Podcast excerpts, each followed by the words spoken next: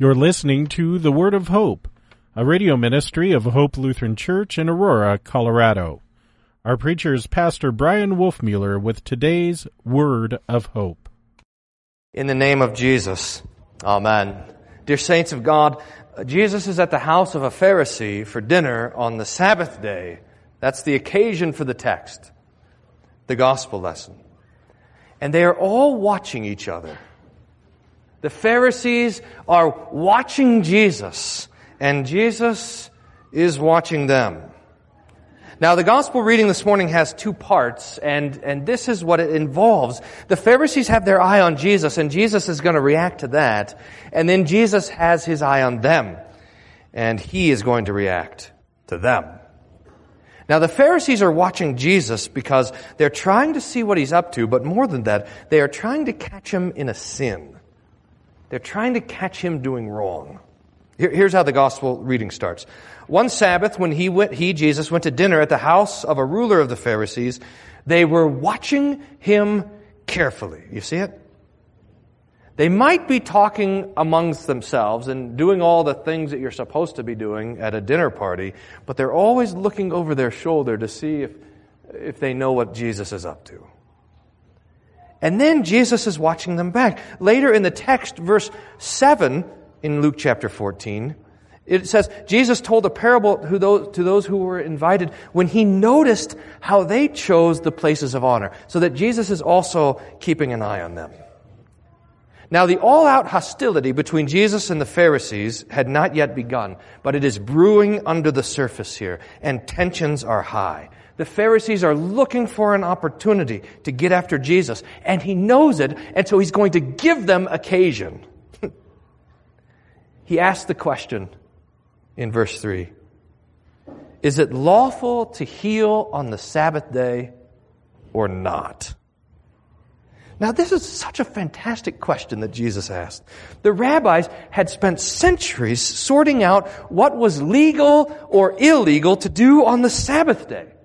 They had determined, for example, that you could spit on a rock, but not on the dirt, because that would be watering the plants.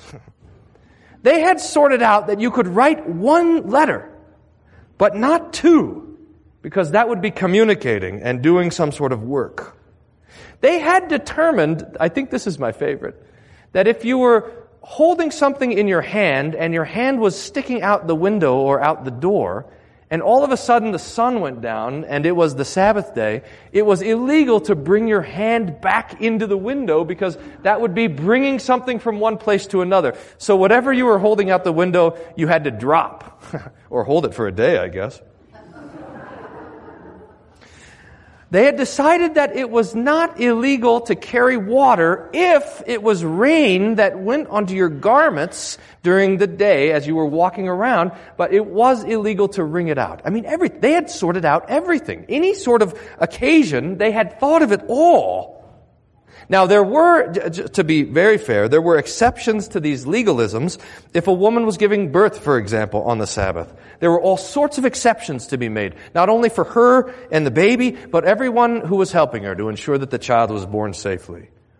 There was no restrictions if there was to be a circumcision, if the Sabbath fell on the eighth day of a little boy's life, and they could do that work. If a house or a barn fell over, the people and animals inside needed to be rescued. Work could be done on the Sabbath day to rescue them. And Jesus is going to refer to these exceptions in a few verses. But before that, he simply starts with this question, is it lawful to heal on the Sabbath day or not? Now, this is the one thing that they hadn't wondered about.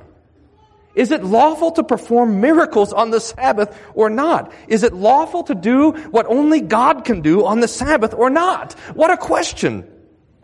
The rabbis hadn't asked the question because performing a miracle was not an option for anybody. But Jesus doesn't fit into their categories, you see. He's God and man. He is the one who has authority over life and over death. He's the one who speaks and the dead are raised. Is it lawful to, to heal on the Sabbath or not? And they remain sat, and they remain silent.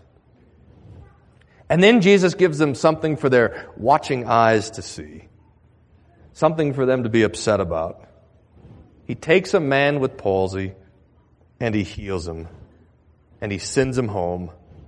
And then into the kind of astonished and continued silence of the Pharisees, Jesus says, which of you having a son or an ox that falls into a well on the Sabbath day will not immediately pull him out? The Sabbath, Jesus is teaching, was made for man and not man for the Sabbath. The Pharisees had, you see, they had taken and they had turned everything around. Instead of understanding the law as a way to serve God and the neighbor, they had turned the law into rules for achieving their own righteousness. They had taken the law, which teaches love for God and love for the neighbor, and flipped it on its head and made the law into a way for sinners to exalt themselves before God. And this really pushes us to the second part of the text. Because not only were the Pharisees watching Jesus, Jesus was watching them, and he noticed how when they were coming into the feast, when they were coming into the meal, that they were always looking around so that they would take the best seat, the seat of honor. They all wanted to sit at the head of the table or be on the right hand of the host. Now, I don't know if we have this custom at least as much as they did in the days of Jesus. I, I, know that when I spent a summer in Fiji, this was a particularly important idea. Where you sit at the table, although they didn't have tables, where you sit at the floor around the kava bowl. Everyone would sit in the back of the room, and it was a, it was a kind of a momentous occasion when you were invited by the elders of the village to sit in the circle. you were being exalted, you see. And then you would move around the circle depending on your place in society. No, no, sit over here. That means, whoops, I did something wrong. or sit over here and things were going well. And in fact, they would determine this by whoever would, the, the chief would always be the first one to have the drink and then the next drink would go to the next highest person in the circle and it would go down like this. So that where you were sitting determined your place, your station, you see? We have that custom a little bit, I suppose, at the head of the table, being the seat of honor, and especially like with weddings and things uh, like this, other formal events, where the, the families of the bride and the groom sit at the closest tables to them. Now, Jesus was watching the Pharisees as they came into this room for the feast, and he sees how they loved to, to find the place of honor. They wanted to sit in the best seat. They would go and they would look and see what seat will give me the highest place in this room. They are exalting themselves. And this is because, make no mistake, they had already exalted themselves in their own mind. So Jesus puts out a parable. And this parable is like throwing a grenade into the midst of all of these self-exalting uh, Pharisees. He says this. When you're invited by someone to a wedding feast, do not sit down in the place of honor, lest someone more distinguished than you, being invited by him, and he who invited you both will come and say to you, give your place to this other person. And then you'll begin with shame to take the lower place. But when you are invited, go and sit in the lowest place, so that when the host comes, he may see you and say, friend, move up higher, and then you will be honored in the presence of all who sit at table with you. Now, it, this parable might look at first like Jesus is simply good, giving some good practical advice. And I suppose it is good advice. When you go to a wedding, don't sit next to the bride and the groom. Unless they say, hey, Bryan, we're glad you're here. We saved you a seat over in the corner. go and take the far seat. And if they want you to come closer, they'll come and they'll get you and they'll put you where you want. Now that's good advice. But Jesus is teaching something more. He's teaching the Pharisees and he's teaching us the profound spiritual truth. It's not, it's not how to avoid embarrassment at a feast, but it's how to avoid shame on the day of judgment. Jesus finishes with this. For everyone who exalts himself will be humbled, but he who humbles himself will be exalted. The Pharisees, so convinced of their own righteousness and goodness, had exalted themselves. And in so doing, they had set themselves against the God who humbles the proud and casts down the lofty. They were not only claiming the best seats at the feast, they, they were claiming to be in good standing with God because of their works.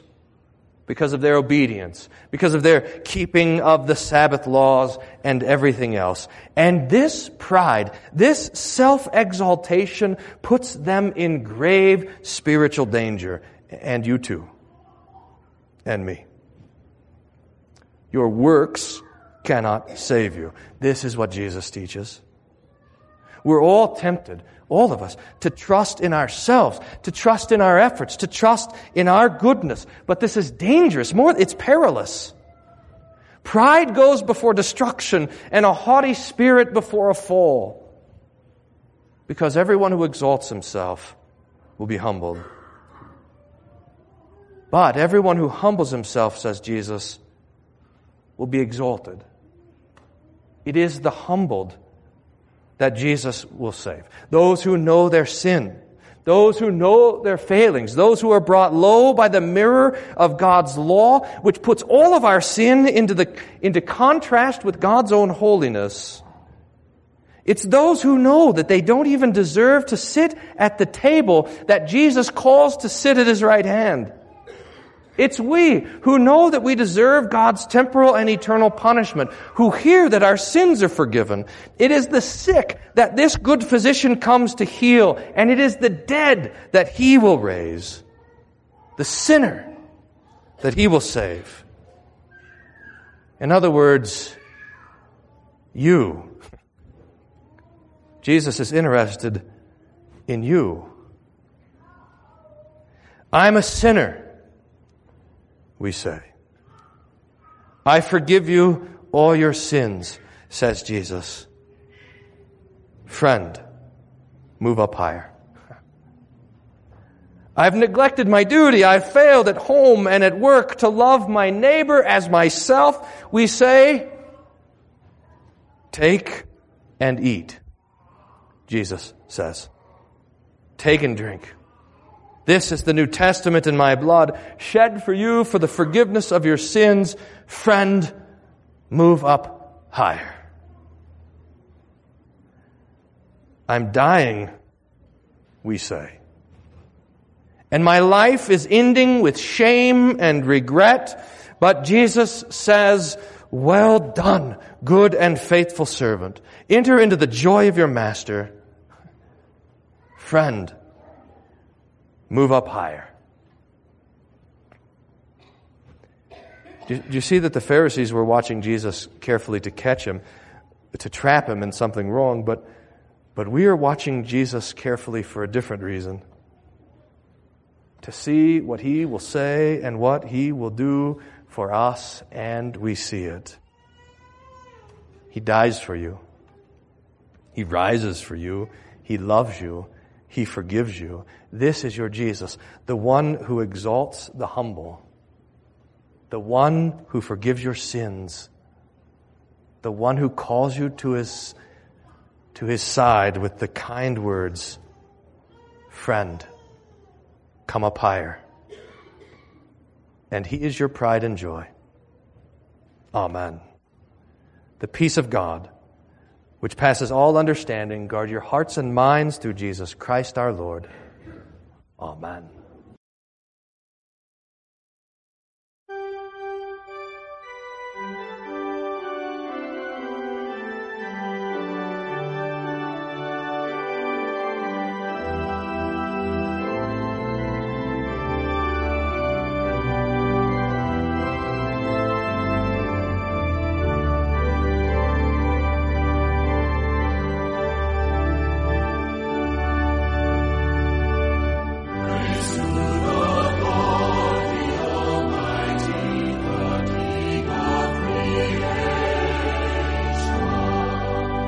We hope you were blessed by today's word of hope. Hope Lutheran Church is located at 1345 Macon Street in Aurora, Colorado. Their weekly schedule is as follows. Sunday morning worship at 9:15, adult Bible class and youth Sunday school at 10:45 a.m. On Tuesday mornings there is a matin service at 8:30 a.m. with a Bible class to follow at 9:30 a.m.